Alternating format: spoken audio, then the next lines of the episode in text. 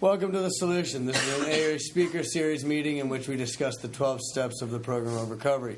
For 12 weeks, we have a speaker sharing their experience, strength, and hope of the AA 12 steps.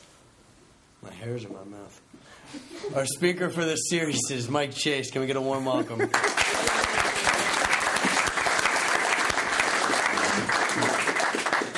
Wait till you get one of these monsters going on you.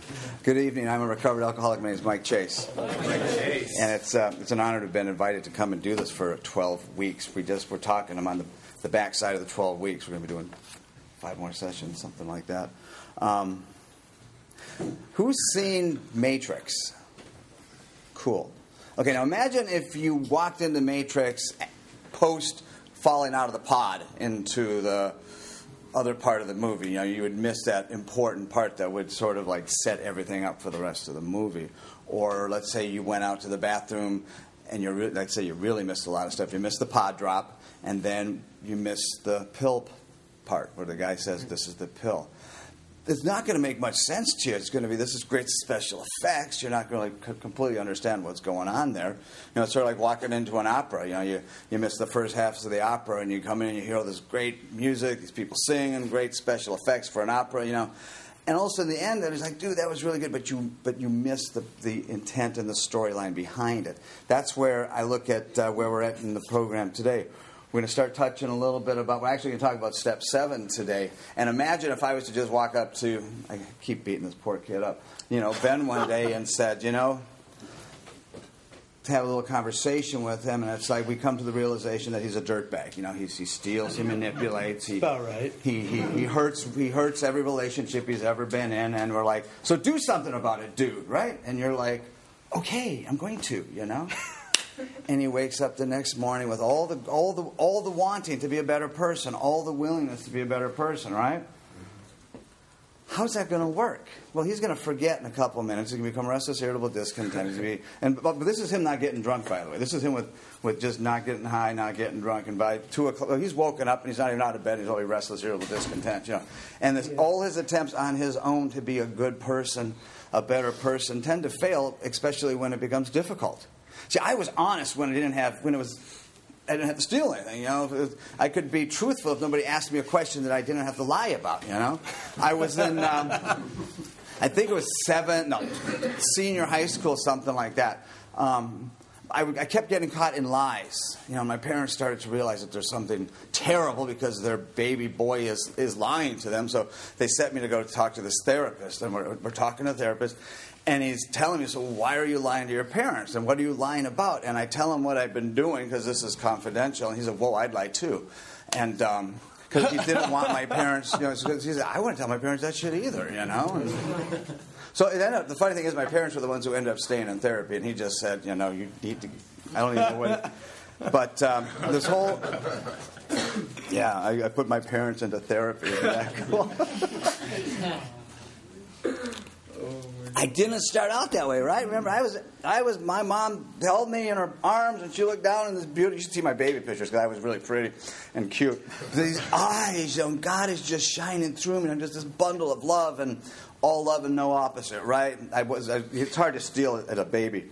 Um, but I, as a toddler, I figured out how to do it pretty quickly. You know, I, what I wanted, I wanted, and I wanted it now. I was never a kid with patience or or or that get to do. I just stole it when no one was looking, or you know, I, I would manipulate to get what I could get, and it. Um, it didn't start out one day. I was just this total dirtbag, but a dirt dirtbag. You know, I swear a lot lately, or I had sworn a lot lately. Sworn, and, I, and I've been asking God to help me with with that because that's one of my character defects. I'm up here talking, and those F words come out, or the S, you know, and it's, and it's, not appropriate, you know. So I've been asking God to give me some alternative words, and dirtbag is one of the words I've just recently picked up on, which right? Dirt bags. Um, where was I? Oh, talking about me being a dirt bag. Um, it's not something that just immediately happened. It, it, happened over time, slowly over time. The first time I stole, you know, I actually weighed the consequences. No, not the consequences. I weighed right and wrong because I had this connection to God and I had this in net. There's something not good about this, but there was that always that overpowering. I want it. You know, this should be mine. This is if I don't get it, I'm not going to be complete. You know, I guess the God thing in part of me is already starting to fade out. You know, eight, nine years old. As I told you guys, I started drinking. I was six and seven. You know, that's that's early. Um, so I must have had some stuff going on that I needed to get that spirit. You know, that that, that feeling that we get from from alcohol. Um, I was talking about this the other night. Apparently, before like the 17, 1600, something like that, we didn't have hard spirits. It was all just beer and wine and stuff like that. And it was, it was pretty normal. People weren't getting too. But as soon as they figured out how, accidentally, how they came up with a still and they had that high power stuff, that's when the the the doo doo really hit the fan, the fan for mankind because we started mm-hmm. getting really it, we got into that spirit right away and that's where they referred to the spirits and the spirit of God and stuff like that. So I'm this little kid, right? And all of a sudden I'm being able to and I wasn't doing beer and wine. You know, I'm sipping on Manhattans and martinis, you know, all the good stuff that's left over that nobody's going to finish. So, so I'm feeling this really powerful feeling from this stuff um, as I'm going, growing up, junior high. Well, not even junior high. We're still in grade school. Wow, that's scary. Um, cheating on tests, you know, stealing from friends, lying to parents, cheating in Cub Scouts all these things are just slowly building up. And that's the kind of stuff that's truly blocking me from God. You know, it sort of made this non binding disagreement with God to just sort of you do your stuff and I'll do my stuff. It just happened over time. So as I'm being disconnected from God and I'm finding that I don't need God because I got the spirit I find in a bottle or in a can of glue, you know, or paint or gas. I was, I was always looking for something to get me out of where I was at, in that moment. Um, a couple of weeks ago, we did that exercise where I just sat up here and everybody was sort of quiet. You know, just, I didn't do anything. The people started getting restless, and they started thinking, "What's up with this crazy guy? He's not talking. He's supposed to be doing something like that." That's that inner restlessness that we have, that that not comfortable with where we're at. You know, so here I am, not comfortable with myself, not comfortable with my family situation, my whole life. You know, so I'm reaching out for external things to make me whole and I didn't want to have to go through the work of earning it. It was much easier just to steal it, you know. So, so here I am, eight, nine, ten, turned into a pretty good dirt bag, cheating in every mm-hmm. everything aspect of my life was cheating. But that's not why I'm alcoholic. That's just the way I learned to cope, you know. And if I wasn't, if I didn't have that pesky phenomenon of craving we talked about in step one, I'd just be a dirtbag, but I would be a successful dirtbag, you know. I'd be, I'd have lots of things, and I'd have probably not too many friends because eventually we get caught and stuff like that. But the fact that I had that phenomenon of craving kicking in at age 10, 11, you know, depend how much I drank for that to kick in. Talk about being restless, irritable, discontent, just being the stuff I did sober, right? I'm lying, cheating, stealing to people sober. And then I find the relief of alcohol, and it's like, ah, oh, this feels good, and I'm starting to feel that balance. And then I'm getting drunk and doing shit stuff, doo doo, that I would never do sober. You know, it's like it's allowing me to behave in ways that I never would have considered acceptable. You know, somebody talks about that. Um, our our uh, our our beliefs sink faster than our ability to deal with them. You know, what something was used to be. I would never do this. I'm never going to do this. And a couple drinks later, well, I think I'm starting to do this a little bit, but I'm never going to do this. And then a few years later, I'm doing that. You know, as, as my time goes on. So 24 years old, I, I, hit the I hit the rehab. You know, and I'm just like this major dirtbag. I've stolen thousands from my mom. I put friends through hell. I've got absolutely no credibility. Um, any opportunity I had to lie, cheat, and steal, I, I, dove at. That was just the way it was. So I come into the rooms of Alcoholics Anonymous, 1984. Wish I had, you know, had tempted had tempted a few suicides up to this point, um, and I, I'm in rehab. And I'm at this spiritual, emotional jumping off spot. You know, I'm just, I don't know I just wanted some change. I didn't know what to do. I just felt so uncomfortable. I had that. I had a spiritual experience, you know. And um, I had been this lying, cheating, stealing, low life, self centered, inconsiderate, self serving dirtbag. And then through a relationship that happened not on my part, but God just cleared everything away that was blocking me. And immediately I was in the sunlight of spirit. I was this loving, caring, kind, compassionate, honest to a T. I should have got black eyes, type honesty. Um, the next day, and, I'm, and I'm, I'm on fire. You know, I'm just I got God going through me. I'm concerned about other people. I'm honest to the T, and I moved down to Florida, and I'm getting involved with middle of the road recovery. I'm going to meetings. I'm a meeting maker fool, and I'm hanging around with all these rich people, and I wish I had their stuff, but I'm knowing, but I'm not stealing it. I'm just like starting to feel less than, you know. So what happens? I start to cheat a little at work. You know, I figured if I get the opportunity to write the tip because I worked at the Marriott and we were allowed to figure, you know, a certain amount of tip on house accounts and stuff like that. Nothing major. You know, it was just instead of fifteen percent, I could put eighteen percent because it was a eight party and, and I was and I was running around. The way to make money was uh, we would uh, have these house accounts, you know, big conventions, and as a waiter I could run around and fill everybody's orange juice. You want some more orange juice? You want some more orange juice? You know, and they want to pay. Well, we were charging six dollars for every glass of orange juice. So here I'm giving people orange juice that don't really want to do it, you know, and I'm making all this extra money. And it's like we're sort of giggling with each other, going like, "Oh, the suckers! They don't even get." You know, the people ask for another orange juice. They say, "Sure, oh, it's only six dollars." You know, so we're ripping people off. But it's an okay in the group of people I'm working with. This has become acceptable. Whereas months before that, I would not have done that. You know, there was there was this immediately relationship with God that, that sh- I knew right and wrong. You know, but I put myself in a position where a lot of people had more money than me, and then I started hanging out with other people where that stuff sort of became an acceptable behavior. So guess what? Over time, I started doing major lying, major cheat. Oh God, when I figured out you could really lie on credit card applications, boy, that was my downfall. You know, lie about the amount of money I make and how long I've worked places and stuff like that. So I had this relationship with God that I got not by my own doing, in the, the, by you know the Hazelden white, white light experience. Fifteen years of sobriety. We talked about that. You know, gonna die. Wish I was dead. Not really happy at all in Alcoholics Anonymous. I was one of those guys that if I didn't drink, it was a successful day for me. As well, if I didn't get drink and get caught, it was a very successful day. Um, and I ended up relapsing. Talked about that. How I started getting blocked from the God because what's keeping me sober? my relationship with God. So as soon as I start messing up that relationship with God, I'm going to lose the power of God and old ideas and beliefs that were, you know, where do I turn? I have a solution. My brain comes back and says, "There's a solution. It's found in a bottle. It's found in a, it's found in a baggie. That type of thing." So I'm relapsed. I'm, I'm, I'm torn up.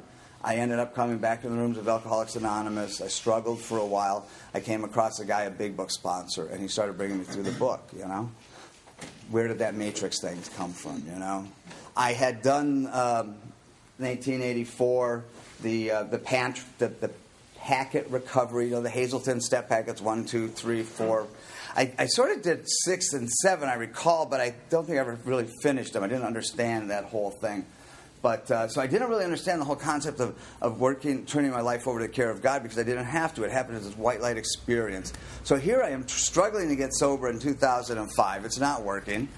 2006, I finally get some guy who's gonna, who pulls me aside and says, "Listen, you're a real addict alcoholic. The stuff that you've been trying to do isn't going to work on you because you're real." So he starts taking me into the book, you know, and I, I all of a sudden I realize that I'm a real alcoholic, and I figured out the fact that I'm a thief doesn't mean I'm alcoholic. That's just the condition that I have. My condition is I got to turn to the alcohol to, to be to be comfortable with myself. So that was my first step. Second step is by talking to him and seeing other people who are also in the book what a spiritual experience is. You know how God has stepped in their lives and helped them to become better people. Because I learned right right from the bat the purpose of the book isn't to like so much to end my drinking problem. It's to, it's to give me a relationship with God so I don't have to drink in the first place. See, I started drinking because I was such a dirtbag in myself and I couldn't live with myself. And it's, it's a great excuse. I feel bad about myself. I have a drink and it goes away. Phenomenon of craving kicks in, and I wake up the morning feeling even worse about myself. So I'm realizing the book, the main purpose of the book and the program is to help me develop this relationship with God. This amazing God that gave me this life that I've always had. I keep trying to screw it up, and God keeps giving me good stuff again. You know, I, I get fired from a job, and also I get another better job, and He keeps giving me second chances, and, and I keep screwing it up this whole time. Third step. You know, I, I realize at that point that the fact that when I'm in charge, which means I'm lying, cheating, stealing, manipulating, screwing people over, it's selfish, self-centered to the core. I'm, I'm sort of hoping you guys get some good from what I'm trying to get to. Mm. But it gets around to it, gets down to it, it's everything I want. And if you're not willing to play along, I'm going to put my friends up on this shelf that I had, this metaphorical shelf. If you don't want to play my game, you're not my friend anymore. And I realized that in the third step prayer, I had to stop doing that. Turn my will in my life. My will is my thoughts and is my thoughts, and my life is my actions. It's really not that big of a deal. I don't have to think like a dirtbag anymore, and I don't have to act like a dirtbag anymore. And it's just, it's not something I just, out of the blue, I better do this because we just did this at a meeting. This is a direct result of me spending time with my sponsor, having this conversation between each other, and, and realizing that the way that I was doing it wasn't working anymore. That my, my behavior is actually causing more of a distance between me and God than, than I would if I had been just a half bad person. Um, and I always thought God had put the walls up for me, that I wasn't good enough for Him. I started finding out in the, in the process of steps one, two, three, that I'm the guy who's blocked off God. I'm the one who's got stuff blocking me from God. We talk about the calamities, you know. I got to have more money. I got to have a better car. I got to have a better date. All these things I have to have that I put God to the side or starts blocking me from God. So I do this third step prayer, which for me was God, I'm a dirtbag. You know? Please help me. I offer myself to you. I came out of that thing feeling really good. You know, it's just like, we do it three times in our family, just sort of like this, this is the way that we do it. And I, and I just felt relieved, you know. so, how many times have you woke up from a run, realized, oh my God, I can't drink because every time I have one drink, I can't stop drinking? It's like, oh God, you know step two in the morning. It's like God's going to help me, so I just better you know have God come in and help me with this one, right? So we do this little quasi third step prayer before I even to the office, you know, hoping I'm not fired yet. It's like God, I offer everything to you. Take it away. I'm yours. Do it, you know. And by lunchtime, I've got some food in me. I'm not feeling quite as hungover, and I wasn't fired. And I'm all of a sudden got my little brain going like, I'm just going to go out and have one drink tonight. You know, I'm just going to, I'm not going to go to that club. I'm going to stay home and have wine, or I'm going to, and what happens? Boom, that cycle, this endless cycle I'm in, you know? When I did my third step prayer with my big book sponsor, as soon as we did the third step prayer, we sat down and he handed me a packet and said, We're going to be working on this. And we continued to read in the book talks about action. the whole thing about the step process, it's, it's this fluid action that if you, like in the Matrix, if you miss a part of the movie, you don't really understand what the action is. So we spend a lot of time on steps one and two to get us connected and understand. You know, we have the step three process. And on step three, at the end of the step third prayer,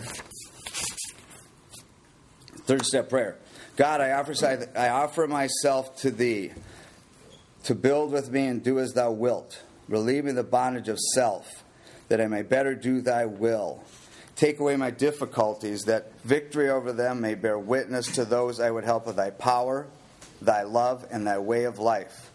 May I do thy will always. What's missing right now in this prayer?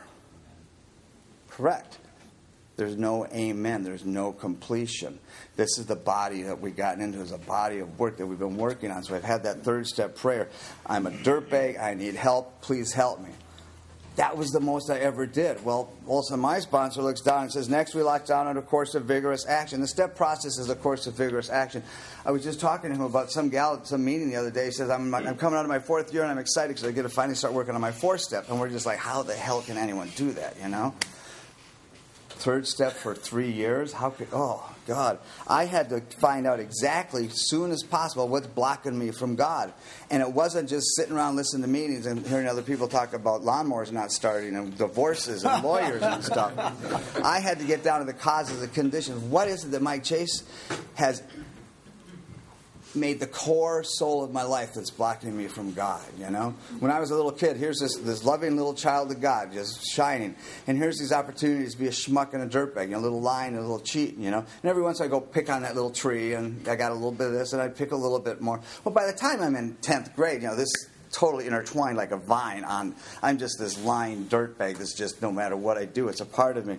So we got to figure out what things are going on because eventually through the progress, God's just going to have to rip that away and put it back where it's naturally supposed to be. Loving child of God, dirt bag, oppor- opportunities. You know, I'm sober today seven plus years. I have a relationship with God, but I could, if I wanted to, I could go lie and be a dirtbag. You know, I have that choice. But it's not going to be an instantaneous thing anymore. It's going to be something I can choose at. So we got that four-step package that I'm working on. We're filling out everything. We're finding out what really makes Mike Chase tick. And once again, I'm not going to hear, I'm not going to learn that by hearing other people's problems and other people's consequences.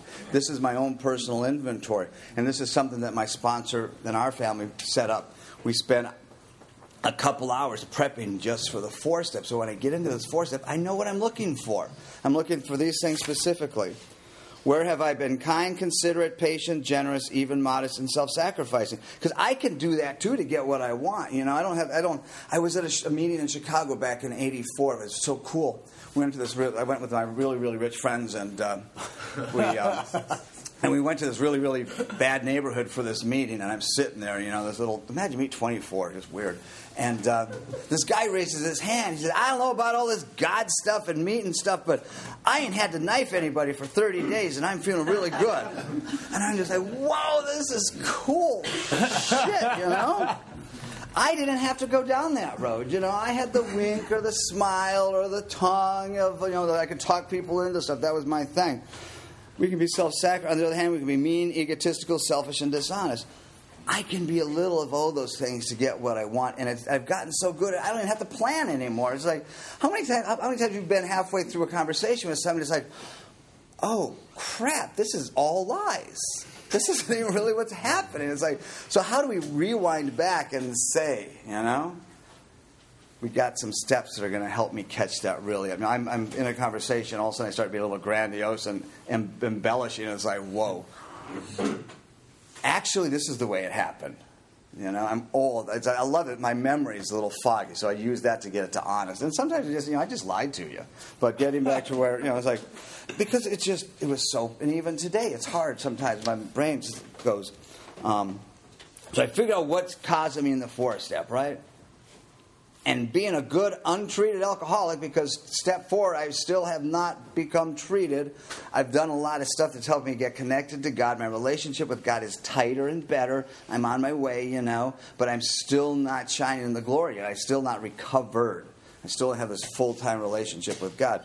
So i've got to do a fifth step with this guy that's going to sit down and point out the stuff that i'm too unable to see you know, he's going to be honest enough to say, "This is what you say happened, but what do you think? What do you think about this?" I'm going like, "Whoa, that's it," you know. And he's the guy who's holding me accountable to the final columns. Fourth step is my relationship with God growing by putting honestly who I am. The fifth step is that opportunity for me to sit in, not in judgment with another human being, but to lay it out in front of them and say, listen, help me. God has chosen me to chose you to be your honest. You know, who likes taking other people's inventories? Now imagine if there's a good reason for doing it. You know, anybody? Said, I need your opinion on this. It's like, whoa, you don't want that because you you just opened some floodgates here. Um, but that's what it was the fifth step for me. I felt great after I did my fifth step. I felt light. I felt comfortable. It was like a whole weight had been lifted off my shoulders. Yeah, I was a real dirtbag, and I saw those things, but I knew because I've been working with my sponsor that those were going to be changed into positive aspects. You know, when we're doing our, we're going to do in the seven step and six step. You know, we've got these character defects. Not all of them are going to get taken away. Know, I'm going to turn everything, end up eventually turning everything to God, and God's going to decide what to do with these things. So I got the fifth step. We're looking at these things, and the fifth step promises which are a direct result of honesty, working with another, another person. Now imagine that in conjunction with the third step prayer. Once we've taken this step, withholding nothing, we are delighted. We can look the world in the eye. We can be alone in perfect peace and ease. Our fears fall from us. We begin to feel the nearness of our Creator. We may have had certain spiritual beliefs, but we now begin to have spiritual experiences. The feeling the drink problem has disappeared often comes strongly. You know, for me, a lot of this, the, fifth step promises really started coming into play after six and seven and eight and nine. You know, that's when I really was starting to feel the, the, the, the momentum of this. Because once again, remember, this is, this is a, a fluid process. These, these steps are done in an order. There's no pause, and there's no, no, they're not separate chapters. They're one paragraph right after another. So I'm developing this relationship with God. It's growing. It's a fluid growth that I'm going through. And then I get this opportunity with this prepping for six and seven. Returning home, we find a place where we could be quiet for an hour. This is the first time when I did my fifth step in, in 2006, it was the first time since probably 1967 that I was fully connected to God, other than that white light experience, which I didn't understand, and I completely blew that. But I, but to, to feel the process of it happening, that's the first time I really felt connected to God. Everything that I had that was blocking me from God was gone, you know. And I made this attempt to go home and try to stay still and quiet. It didn't work very good because I had traffic and I had roommate doing vacuuming and stuff like that. But I knew at that point in time that I had built had a different relationship with God. My life had changed. What we do in my family today is we finish up our fifth step. We prep for the sixth step, which is take out the book, carefully reviewing what we have done. This is me and my or my sponsees alone reviewing the four step packet, looking at the five, six, you know, the fifth columns, who was really showing up, honestly seeing the guy that I used to be and then going back into the book and reviewing from page zero, you know, the highlights and all the highlights and underlines we have to make sure that I know what I'm doing, that I am confident that I'm an alcoholic, you know, that I know what the solution is, and, I, and I'm really feeling like I've done a good job. I haven't been doing this just to get court paper signed. I haven't been doing this just, you know, how many, it's like you get these people showing up and it's like, I got a spot, I got to get a sponsor. Why? Well, if I don't, I don't get, you know, something that the, the halfway house is forcing them to do. Did I do this four step because I wanted to or because I get to? Did I do this fifth step because I want to or I get to? There's this whole difference of having to do the steps, whereas being able to honestly want to do the steps. I wanted to do the steps. And when I work with guys, I sense that they want to do it too. So it has this whole purpose to it. We turn to the page which contains the 12 steps. We review them first five steps. Am I powerless over alcohol? Absolutely. Was my life unmanageable? Yeah, because I kept trying to control it, which is we're going to deal with, I guess, in five, six, seven right now. Would God return me to sanity? Absolutely. Third step, third step, positively. Fourth step, I'm on. I'm good with this. Spend about an hour or so just chilling with God, you know. Prayer, meditation, feeling good. Um, we got this thing called the God thing. It's just this opportunity, just sort of like stay in the moment See, when I'm connected to God in the moment, I'm feeling at peace and ease. But if I'm worried about something I did yesterday, or somebody's going to come up, I can't be in the moment. Or if I'm living in fear about tomorrow, I can't be in the moment. So this is that first hour of me just being able to be in that actual moment and feel comfortable, you know. And then we come back and we ask these specific questions. So after the hour, we don't send our guys away. We keep them wherever we do the fifth step, we keep them in there. So we leave them alone for an hour. They do their time with God. I come back, and then we ask these specific questions. Is your work solid so far? Are your stones properly in place? Have you skipped on the cement put into the foundation? Have you tried to make mortar without sand? And this is not me judging their fifth step. This is not me looking at their fourth step and saying you probably should have done better. This is for their own decision. Have have you, have I do I feel confident in what I did? And it's like, yeah, absolutely I do. So according to the book, we just flip the page. And if we can answer to our satisfaction, we then look at step six. Step six is that one moment of honesty where I look back at the last hour I spent with God, and then I can look one more time at the fifth columns and all my inventories and say, what a low life dirtbag, you know? I can see everything that I did, not deluded by, but he did this, so I had to do this, or rational or, or delusion. It was like fact. This Mike Chase is the big old dirtbag, you know? And he looks at me and he says, Is there any of these character defects that you feel that you should probably hang on to, you know? And I'm, I'm, I'm convinced 100% absolutely not. I have no reason for lying and cheating anymore because I fully trust God. You know, i have got this little God fifth step glow going on. You know, I'm just like so into this. And, and he's like asking me these questions. I say, yes. So we emphasize willingness is indispensable. Are we now willing to let God remove from all these things which you have admitted objectionable? Some of the greatest people in the world have hardly anything. You know, Mother Teresa, look at her life. This is a woman who's poverty. She's changed the world, you know. You don't need external things to be great people. All we need is what's always been in us, God. You know, I just had put all these barriers to me having God. I've got God in my life today, and God puts great things in my life and puts some wonderful people in my life. This past week has been one of those weeks where I'm getting the spokes, you know, people sticking sticks in the spokes of my life, you know, getting sort of bump and rumply. I have an inventory process where I can find out how my little character defects, which I still have, remember they're over here, I still might reach for them a little bit. I can see how they may start coming back into my life, you know. But the instantaneous, I don't react to situations anymore.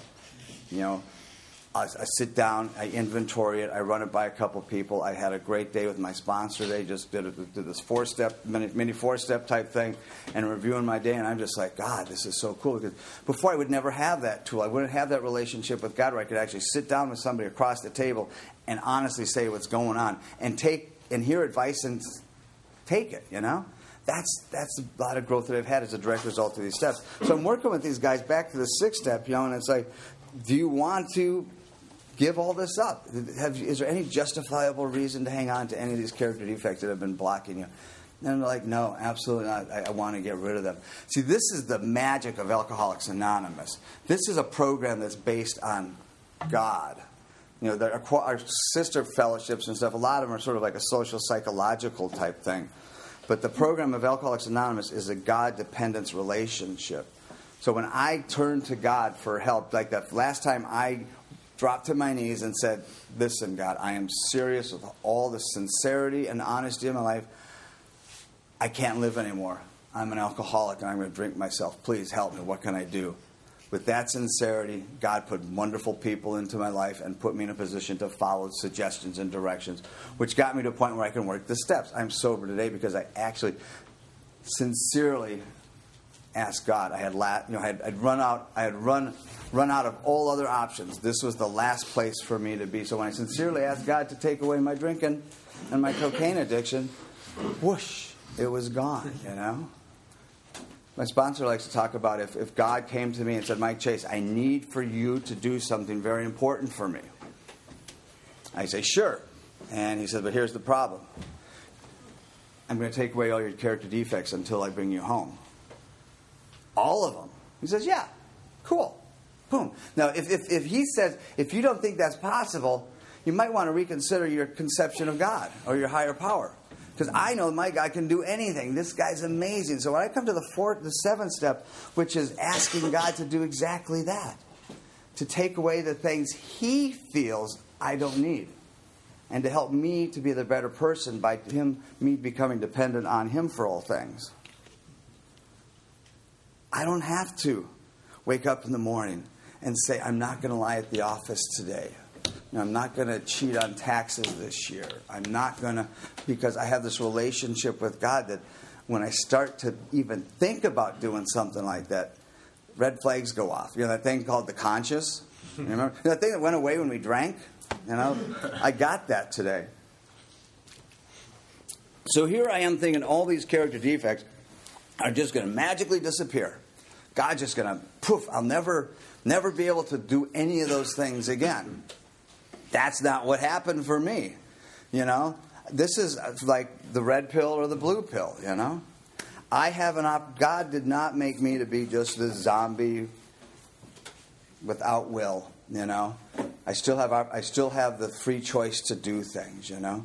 But I know the difference between right and wrong. You know, I did my first 5, 6 and 7 the, the, the bullseye of trying to be good was pretty, it was the size of a barn, you know? And as I've gotten soberer, it keeps getting smaller, you know. I before I before I start the step work, I came into the rooms of Alcoholics Anonymous, and I could get away with all. Well, I could get away with all this, you know, as long as I wasn't drinking, it was acceptable. And then I started working some steps, right? Mm, can't do that anymore. Little bit more. Well, that. Oh gosh, you know, it's like. And then eventually, it's like I don't want to do this stuff. And guess what? It gets down to the point of right and wrong. You know, I know what's right and I know what's wrong. I, I, we, we, we learn how to implement the four absolutes into our lives. You know, is this good or is this bad? You know, we're not dumb. Um, but the thing is, God still gives me the choice to do that. I'm not not not the zombie. You know, I can if I have a good enough reason to break one of God's you know rules for me, I can. I don't because it feels wrong. But I got steps 10, 11 to do that. So this is what He's going to do. When ready, we say something like this. This is a prayer, and remember I read Bill's original How It Works ways back. It says on your knees. So we do this. We, once again, we, we drop down to our knees. And we, this is a prayer that we do. Um, we take a moment to get really meditated, get back, in, back into a connection with God, hold hands, and I have them read this. My Creator, I am now willing that you should have all of me, good and bad. I pray that you should remove from me every single defect of character which stands in my way for my usefulness to you and my fellows. Grant me strength as I go out from here to do your bidding. Amen. The process of steps three, four, five, six, and seven has reached a point. I've turned it over to God. I'm not petitioning to God, saying, like, okay, God, this is what I want you to get rid of. Get rid of this, this, and this, because that I don't want. And definitely don't do this one, you know? I'm just saying, God, I'm broken and I need help, you know? Now, the cool thing is, I was this automatic cheater, lying. It was just, how can I do that? It's like, you know, something like that. It's just, it was like a vine, you know? I, I, I, had no chance to decide whether I'm going to lie. I just did. I had no chance. You know, it's just automatic. But through this process, God has ripped it and put it back in a healthy perspective. Here I am connected to God, kind, loving, considerate. And here are some opportunities, some things I can do that aren't so good, you know? with God standing with me, I choose not to do. I don't even have to choose. It just it's not the right thing. I've got some lemon flavored bleach back home. You want to go home and have some Hydrox Cuba Libras with Coca Cola? Absolutely not, you know? So, just like the concept of, see, that's how I look at alcohol today. Alcohol is just poison free. I'm not going to do it. Same with my character defects. When I'm confronted with these things, I, I just, I don't, you know? But what happens if we start getting restless? You know, back in the 11 step, uh, 10 step, it tells us to watch out for this stuff. Um, oh, that's cheating. I can't take us there. That's for another week.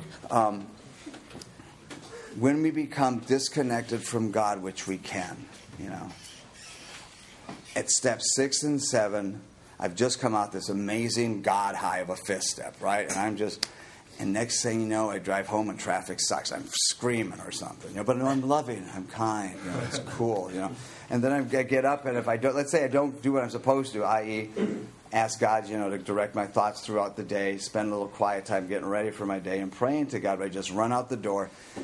Guess what? My connection to God starts to get a little weak, and guess what? Gets a little closer. My character defect. I can go do that shit again. You know. However, cheating, steps 10 and 11, right? Spend more time in the morning getting connected to God, doing some spiritual stuff, you know, giving my life to God on a daily basis.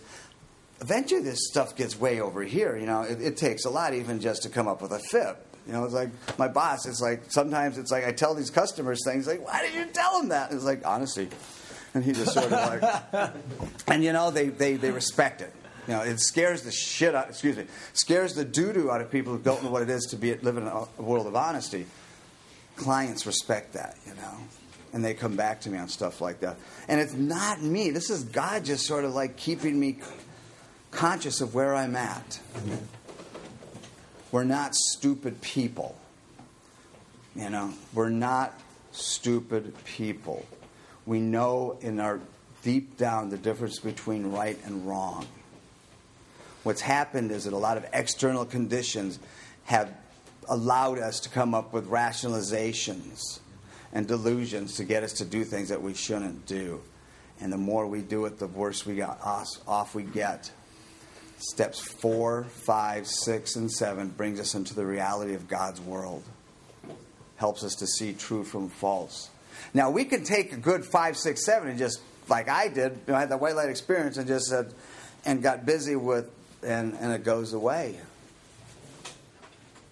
I see guys that are spiritual warriors, you know, they're, they're doing the work, they're working with newcomers, or they're living this path. And all of a sudden they just decide to do a little not such a good thing over here, you know? And then there's this, well, I got away with that without even thinking. Then they start doing this stuff, you know? This is a guy who was one of God's warriors saving lives, slowly working back to a disconnect from God. Sometimes we can catch him, bitch slap him, shake him, you know. But if, if you don't follow through with the rest of the program, steps 10, 11, and 12, we'll be back out on the streets. We'll be doing what we need to do. This, this isn't, this isn't uh, step 5, 6, and 7 isn't permanent magic. It requires maintenance. It requires work. This is a relationship with God. You get you get a date with that. There's this hot chick. You just oh my god, if I had the date with this girl, I would just oh my life would be perfect. So you luck out. You get a date with her, right? So you show up. Well, somebody shows up, not you, but you get you know you develop this relationship, right? You're having this great time, and every time you see her, you're bringing her chocolates or flowers, and you just oh my god, you're the most wonderful. You after a while, we stop really paying attention. You know, we, we take stuff for granted. We take the fact that this relationship's, you know, why would she leave me? You know, why? It's like, and the relationship falls apart. You know, and everything that you built for just goes away. Same thing with God. He's always there waiting for us. But we get too busy to spend time. We start doing things we shouldn't do. So, uh, awesome opportunity to share my thoughts on the, the four, five, six, seven, amen time. This is cool. Thank you guys. I appreciate you listening.